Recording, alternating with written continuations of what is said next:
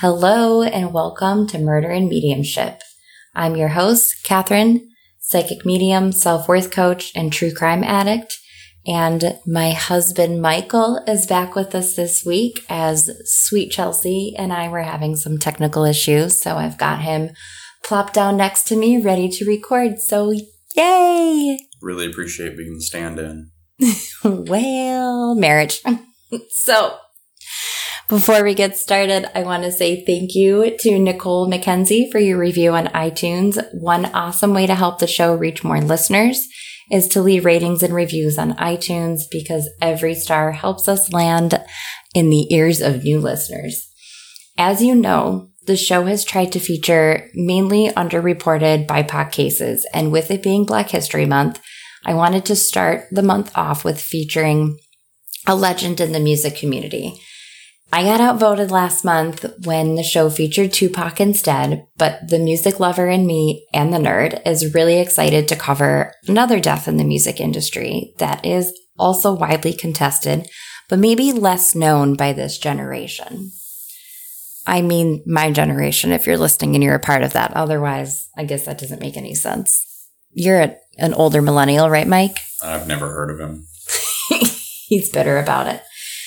If you have ever, if you have never heard of Sam Cooke, then please go to wherever you listen to your music and listen to some of his. The man is known as the father of soul, and his death in 1964 was ruled a justifiable homicide. But you know, we don't believe that, or we wouldn't be featuring him on this episode. So to get to it, of course, the disclaimer everything you hear on the show is my own intuitive guidance. It has nothing to do with the actual law, blah, blah, blah. I'm not accusing anybody, that kind of stuff, right? So on December 11th, 1964, police were called to the Hacienda Motel, a $3 a night motel in a bad part of town in LA. Another black man was found dead in a seedy motel, which was nothing for a notoriously racist LAPD. The victim's identity wouldn't be known until hours later, long after he was found propped up against the motel manager's office door with nothing but one shoe and a sports coat on. Dead. The way that the police handled his case is strikingly similar to the way that homicide cases are handled by law enforcement even today.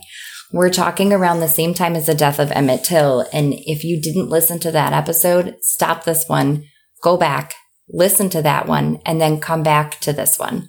Emmett Till was violently and horrifically murdered in Mississippi in 1955 for whistling at a white woman. He was beaten and thrown into a river with a gin fan around his neck at the hands of the husband and brother in law of the woman who had accused him of whistling at her. However, it would come out years later that she had made the accusation up entirely. It is such a sad episode. You guys should really go back and listen to it. Sam Cooke was born in 1931 in Mississippi in the very state where his great grandmother had been a slave. His father, a minister, moved them to Chicago where Sam grew up, much like Emmett Till. And if you listen to that episode, we kind of go over something called the Great Migration, where you see millions of people of color moving up north to escape the Jim Crow laws and, and everything that was created to be able to imprison them and keep them down, just to keep them down. What am I trying to say, Mike? To keep them oppressed. Yeah, it's like the Civil War never really ended. Exactly. So things that were completely legal for them to do, like walking down the street, was then deemed illegal to do. If they had a curfew, they had to have an employee card, stuff like that. They could be arrested for loitering. And if it's their word against a white cop, obviously they're going to be arrested and then basically made to work for free in things called like chain gangs and chain gangs. That's a tongue twister and, and other stuff like that where they were being leased out essentially, but they weren't making the money. The prison system was. So regardless, he wasn't directly exposed to the harsh Jim Crow South and he grew up in a really nice part of Chicago surrounded by success in a community heavily populated with people of color. Even in Sam's childhood, he was always singing and created a group with his siblings called Singing Children at the age of six. In his teens, he was invited to become a singer in the Highway QCs, which was a very popular gospel band. After graduating high school in 1948, he was offered the opportunity to join the Soul Stirrers, the very group he had modeled the quintet after. So just out of high school, and this group is actually, from what I understand, very well known in the gospel community. It's not something I would have ever heard of, but gospel, actually gospel, I love gospel music, but it's not something I seek out to listen to. As you would guess, though, Sam didn't stick with strictly gospel music for long because he would eventually become known as the father of soul, right? In fact, you can find a lot of places where his parents begged him and family members and church members begged him not to release any secular music and to stick with gospel. But he did what he wanted to do. And in 1957, after branching out and exploring the secular side of music, he recorded his first single, Lovable, but did so under a pseudonym, Dale Cook.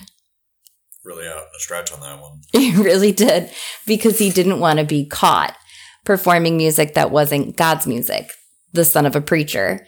So, I mean, can you imagine though? And he was also um, from a really large family. I believe he was one of eight.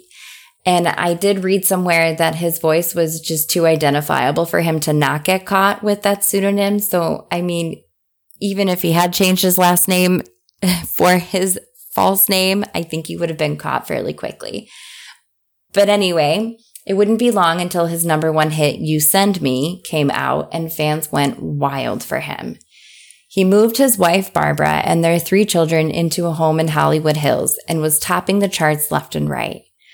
During his career, he had 29 top 40 hits. He went from gospel singer to famed solo artist and was performing all over the country.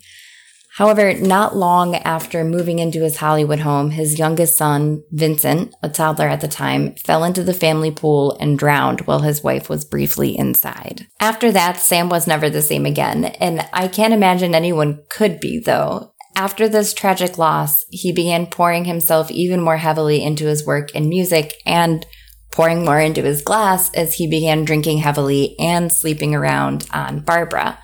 The couple would eventually separate. I mean, can you imagine losing a child that way? No, I, I know it's definitely one of the highest ranking reasons for a couple separating. Child loss. Yeah, it is. It definitely is. And I mean, you add to that the fact that he's on the road all the time. And I was reading as well that he, while he blamed Barbara for Vincent's death, he also heavily blamed himself for never being there. Uh, during all of the stress and loss and success, though, the death of Emmett Till still rang in his ears. And Emmett was killed in 1955. So his success really started in 57. This is just two years later. And Emmett Till grew up in Chicago as well, if you remember. So he wasn't satisfied with the fact that he was performing for white people while people of his own color and background were not allowed to attend these shows. And there is a lot that I'm glossing over in this episode, or it would be hours upon hours long. The way that Sam Cooke stood up for performers who were of color and for show attendees, for what am I trying to say, for fans and, and people in general of color it was incredible the way he showed up. And his fame started in 57. He was murdered in 64. So he really only had about seven years to push for all of this um, social reform. But he did. He advocated really heavily and he was being forced to take the colored taxi or the colored bus rather than being driven to the airports or to his venues. So they would show up at a venue and they wouldn't even be allowed to take a cab to it or to get a cab to the airport because white taxi drivers wouldn't take them and quote colored taxi drivers weren't allowed to pull up to the airport. So here he is the celebrity being treated like garbage. They were being denied tables in restaurants and turned away from hotels. And if you watch the documentary, the documentary, The Two Deaths of Sam Cooke on Netflix, you'll hear composer and director Quincy Jones talking about how they would even sleep on cots at the mortuary or in empty coffins there. Can you imagine being the performer and being treated like total garbage by the people hiring you to perform as well as by the paying patrons of your show? It's completely unbelievable. And if you do that math, this is the 1950s. How many years ago was that, Mike? 70 ish. Yeah. He's looking at me like I'm not too bright here, but I don't do numbers. So 70 years ago, I mean, my mother is in her 60s. Her mother absolutely was alive during this time. Most people know someone who was living through all of this, and this is exactly where we were. This is not history in the sense that it's just in the books and no one remembers it. His own great grandmother was a slave in the state he was born. And here he was performing as a celebrity, something she could have never imagined. And still, he's being held back just because of the color of his skin. And he, and I'll get into this later, but the way that he pushed for education and reading and, and really educating the black population, all he wanted was for them to be able to rise up and be treated equally. And I've never associated his name with the civil rights movement. And that's part of why I wanted to cover his death because a lot of people, especially my age, I'm in my 30s, I've asked, Do you know who Sam Cooke is? And they don't even know. And I really think that he should be known for this. Regardless, in the two deaths of Sam Cooke, it's about his physical death and then how they stripped him of his reputation when he was killed as well. So, Sam was breaking down barriers, becoming the first major black artist to sign with RCA Records. He still wasn't happy with his deal. There were times that he and his crew and other performers were paid in cocaine instead of money. Oh, it was rampant back then. It was, was it rampant back then? It was in coke. The drink. Oh my God. Okay. Regardless, Michael doesn't research before he makes any statements. So please just take him worth the loving, incredible husband he is as the standby on the show. But they paid them in cocaine. And can you imagine taking a bag of cocaine to the bank and investing that, paying your bills with that? No. So they were doing this though, obviously only to artists who were of color. They weren't paying white artists like this.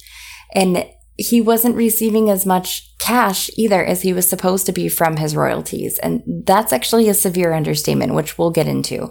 So when he wasn't satisfied with the way that others treated him, he started his own publishing company and even his own record company in order to control his money and his music.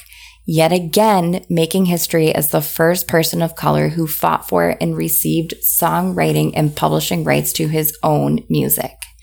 So as Sam became more immersed in, in his politics and breaking down barriers, he would be featured on shows like The Guy Mitchell Show, The Ed Sullivan Show, and The Dick Clark Show, among so many others. And he was actually on The Dick Clark Show a number of times.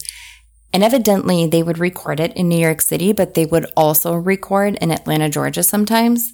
So, right? So he's Mike's learning something new today. So when he was set to record in Atlanta, Georgia, the KKK had actually just bombed a Jewish synagogue the weekend prior to when he was supposed to be performing. So they wanted a heavier law enforcement presence. And in asking for this heavier law enforcement presence, they were afraid to really have that dynamic because the KKK was so heavily involved in law enforcement or vice versa. I'm not even sure how to make that statement. But they had threatened to bomb the studio, to kill Cooke, to kill producers. They threatened Dick Clark, anyone who would go there.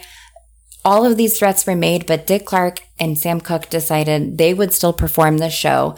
And the whole reason behind this, because he had been on the show before, but it was because of the fact that while he performed in Atlanta, Georgia, his backup singers were white and this was unacceptable to the KKK. So the show went on, and the National Guard came in to provide safety for all who were involved. And again, with law enforcement and strong ties with the KKK and the South, I have no idea how safe all of that actually was. But he did what he did, and he did it knowing that he was putting himself in danger because he knew that he had to be the one to do this. And I think that's so proud, so so profound even at such a young age. So on December 11th, 1964, Sam, who, if you recall, was now quite the womanizer and really enjoying his fair share of women through his fame, he was having dinner at a place called Martoni's in LA, where a lot of other musical legends and famous people would dine and drink. And he was with a friend of his, Al Schmidt, his friend and producer, and Al's wife. Evidently, Cooke had had a lot to drink that evening as his drinking had increased after the death of his son, Vincent. Throughout dinner, Sam was waving around a wad of $5,000 cash. Really, I mean, that's a lot of money to have out and wave around. And according to Al, he was telling him, like, put it away, put it away, stop waving that around. This is dangerous. Like, why are you doing this? And he and his wife left when Cooke had gone up to the bar and he was supposed to meet up with them later. He cozied up at the bar with this woman, Elisa Boyer, a woman he had been out with before, but this wasn't known until his family hired their own private investigator in this case. But anyway, he was hanging out up at the bar with Elisa Boyer, a woman he had been out with before. And I really feel like here that she knew he was going to be there whether he told her so or not, she was there to see him after dinner. Various friends had warned him about being out with her, but he ignored them anyway. He was supposed to meet up with Schmidt later at a nightclub, but he didn't arrive until 15 minutes before closing, drunk and with Elisa. The club turned him away, and Schmidt had already left. And Evidently, he only had this amount of money on him at the time because he had taken cash out to go buy Christmas presents and stuff like that for friends, for family. Otherwise, he wouldn't have had that amount of cash. But according to Boyer in her police statement, Cooke drove her drunk in his brand new Ferrari 15 miles away from that nightclub to the Hacienda Motel and checked in around 2:35 in the morning. Now, he drove all of this way with a wad of cash past nice hotels to go to a seedy motel. First of all, I understand some hotels may not have accepted him because he was a black person looking for a hotel. However, you would think that because this is where he lived and he knew the area, he probably knew of some nice places to take women, especially if he was already sleeping around or he just knew of some nice places that weren't so nice, but didn't talk. Like Hacienda? Mm-hmm. Interesting, interesting perspective. So, according to her, they go these 15 miles out of the way. They go to the Hacienda Motel. They check in as a married couple because in 1964, you had to. So, they were signed in as Mr. and Mrs. Cooke. And you know, this is something else. Elisa Boyer was a she was um she was Asian American. So she maybe they wouldn't have allowed them to check in together in different hotels. I don't know. I mean, it's possible, not something I've looked into, but just thinking they were interracial, maybe that would have been a problem. I mean, there was similar prejudice among all non-white. Right. And it didn't really matter.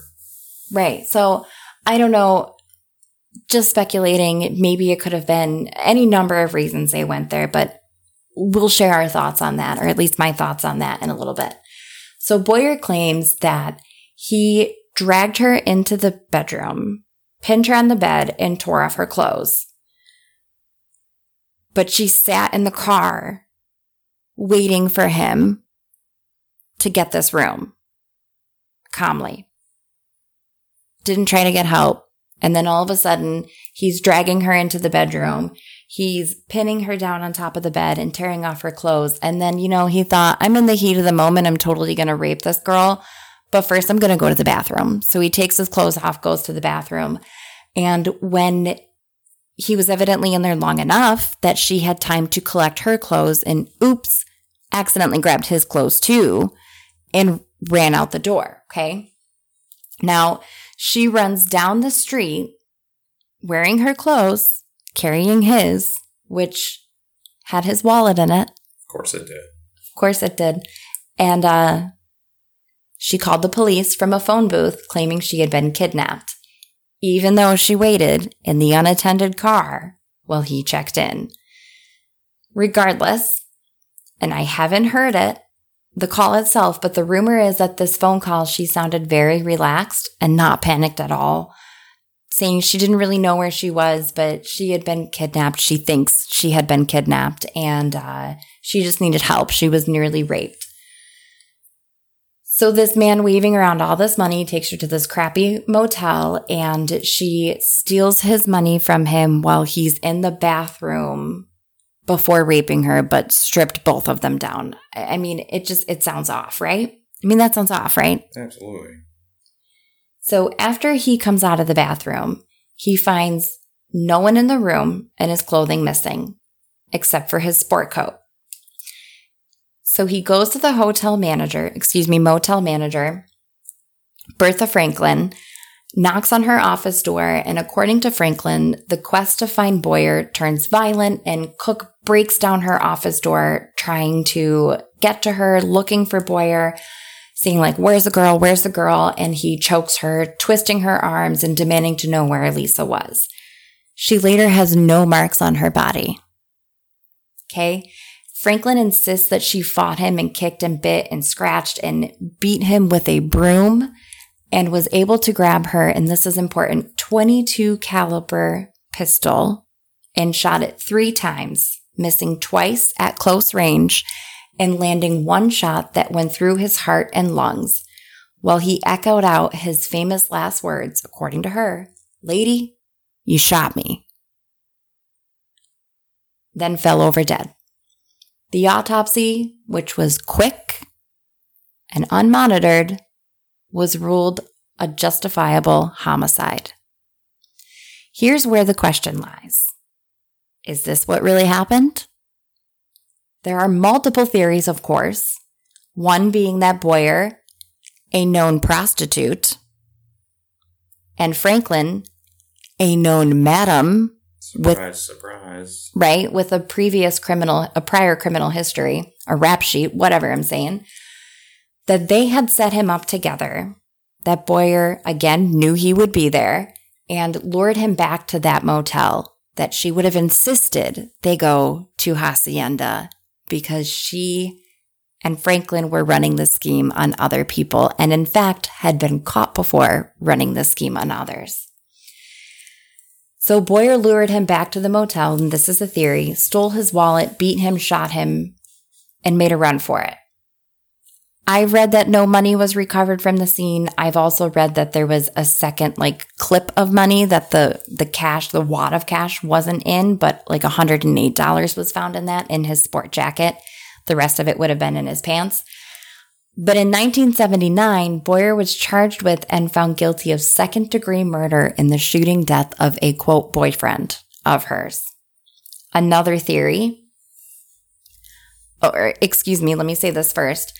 Etta James, famous singer as well. If you don't know who she was, just seriously pause, go Google Etta James and start listening to. Some, you're rolling your eyes, but I love this kind of music. You, I don't know about you. I don't know how we got married. It's it's it's curious, isn't it? Quite.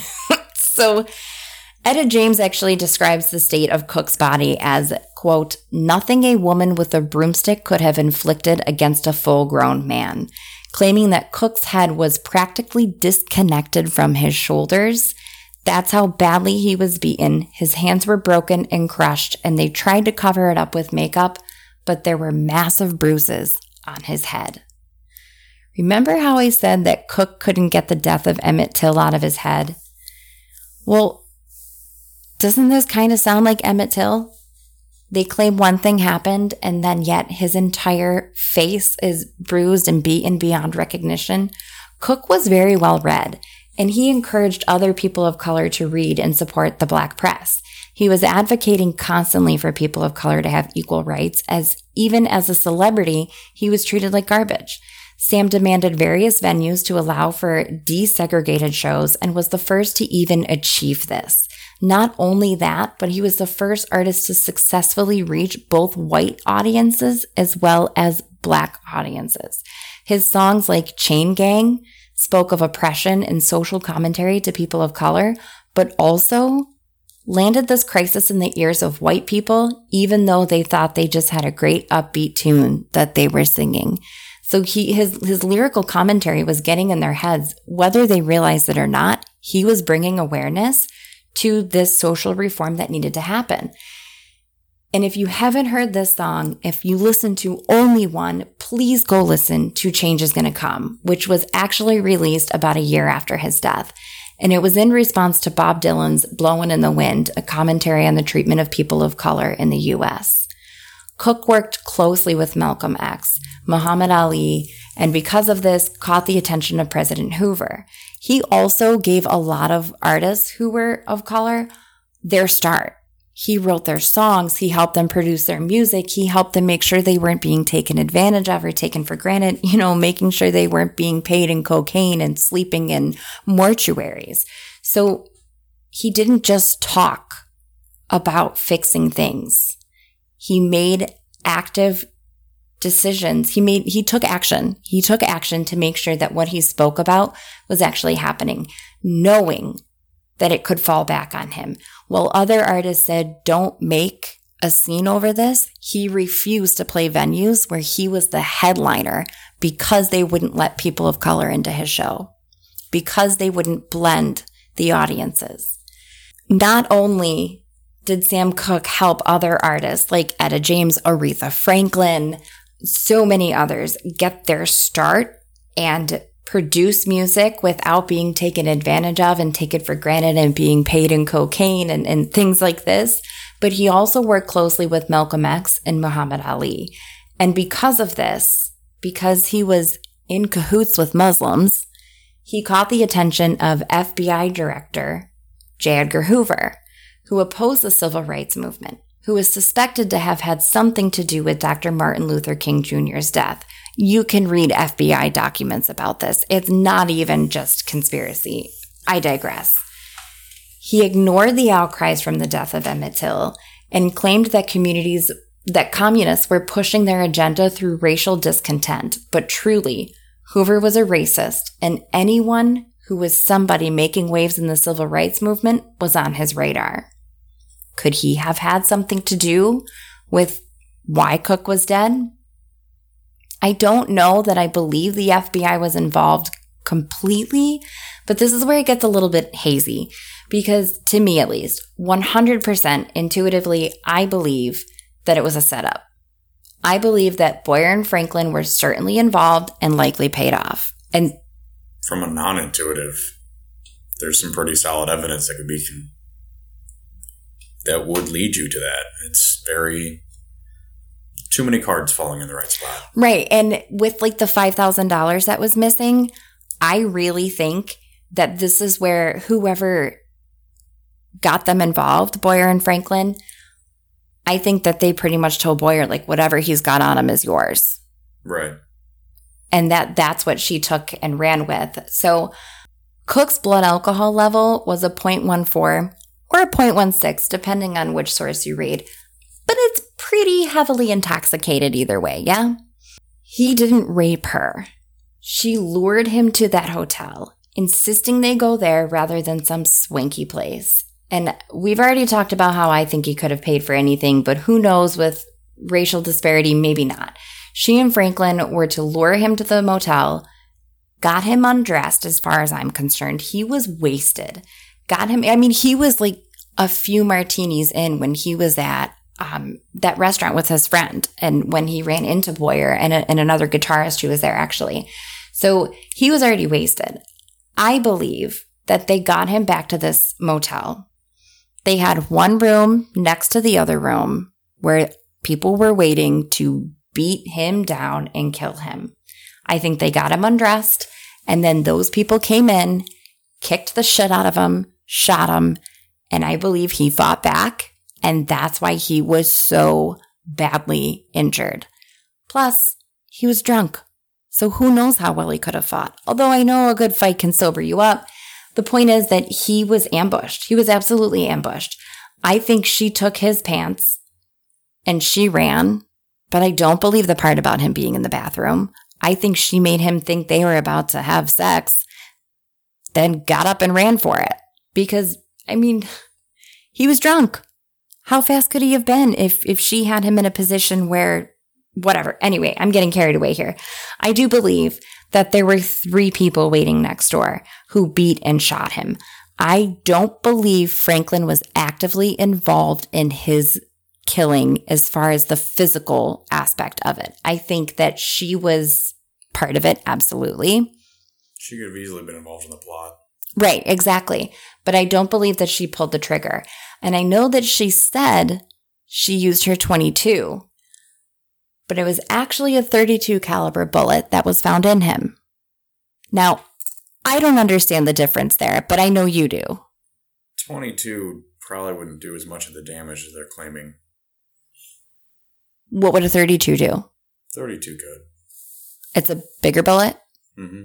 Okay. And it would be a bigger handgun, or would it be a handgun? It would be a handgun. Okay.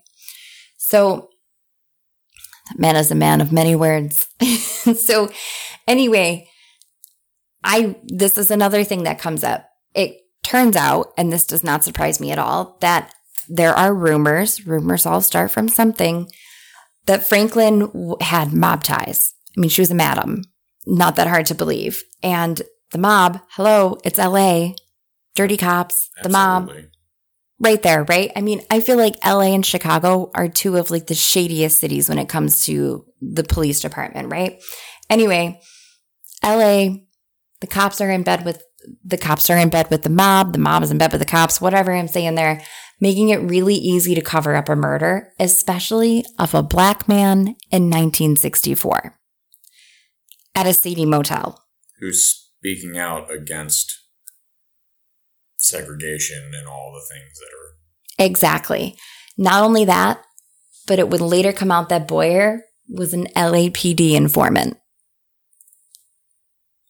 Right? Great. They did a great job with Tupac too. It just never ends. So who orchestrated it then? Was the FBI involved? There's one more theory to go over here. Allen Klein was hired as Sam's manager by Sam and knew that RCA record label wasn't paying Sam the amount of money he was owed from his royalties. He was basically hired by Sam to audit everything going on there. And this guy is a shark. He's got quite a reputation. And it's it's interesting because I mentioned Tupac, but I would even go back to like Suge Knight and how we talked about how this mogul was he was an industry mogul, but he was awful. He was tied up in gangs and drugs and took a lot more from these artists who were down on their luck because he knew that he could get away with it. So while his, his kindness, it appeared to be kindness on the surface, it was, it had some really seedy undertones. Word of the episode is seedy. So what Klein did was create this holding company called Tracey Limited, named after Sam's daughter. Isn't that sweet? Oh, yeah, totally. Lends you trust, doesn't it? hmm hmm So Sam has ownership of his own music, which is huge for any artist, but especially an artist of color. Not only is it big for an artist at the time, but the fact that he is an artist of color as well. So Klein creates Tracey Limited, and it basically gives RCA exclusive rights to Sam's music for 30 years. And thanks to Klein, after that 30 years, Tracey Limited would then own them. Tracey Limited, Sam is under the impression that he owns Tracey Limited, I wonder who gave him that impression. right? So Klein does some fancy footwork with the wording of the contract and gives himself ownership. In the original contract, Sam was owed a $100,000 cash advance per year for the first three years. And then if he were continuing with this contract, he had a two year option after that in which he would get 75,000 cash advance each year thereafter if he stuck around for those two more years. If Sam wasn't around though, because he didn't have a will, the money stayed with Tracey Limited, which was actually owned by Allen Klein. And that first $100,000 that he was paid, this deal was made less than a year prior to his death, by the way. Less than that, excuse me, that 100,000 he took in Tracey Limited stock instead. Yep. So here we have Klein or the FBI, possibly both, setting Cooke up to be beaten and murdered and paying Elisa and Franklin off. And whoever was involved in the beating, more than likely dirty cops, mobsters. Maybe they're both. I mean, really, who Could knows? just be symbols, hired thugs. Klein could have paid them off to off him. Anybody and, and money talks, right? So Sam's murdered by. I honestly can't tell you if it's just Klein or if it's also the FBI. I am stumped on this one. I have asked a number of my intuitive friends to weigh on weigh in on this as well. And all of us just feel like it's so tightly integrated that it's hard to say which actually did it, whether one had the plan to do it and the other beat them to it, or if it was all interconnected. And I mean, Klein was an industry mogul. He had connections everywhere, I'm sure, which we see a lot of even today. So anyway, Franklin ended up suing Cooke's family for emotional damages and was awarded $30,000 because she was receiving death threats at work and had to quit her job. From prostitution. No, she was the uh, manager of the Oh, motel. right, right. Yeah, Yeah. she, yes, and a madam Mm, hmm previously. I'm sure she wasn't doing that anymore. Definitely got ties. Yep, 100%. So there's a lot about this man that we didn't dip into, as I had said, but he shattered boundaries around racism and inspired so many people to fight for equality. His song, Change is Gonna Come, continues to be an anthem for change even today. And I was thinking about this earlier, wondering if that was what inspired President, President, President, President Barack Obama's theme for his presidency, Change. Turns out that is what inspired it. I, I thought that was kind of awesome. But anyway, his homicide was not justifiable. And knowing the LAPD wouldn't look into it, he was an easy and profitable target. By the way, Klein pulled a lot of shady stuff like that with other artists previously and into the future.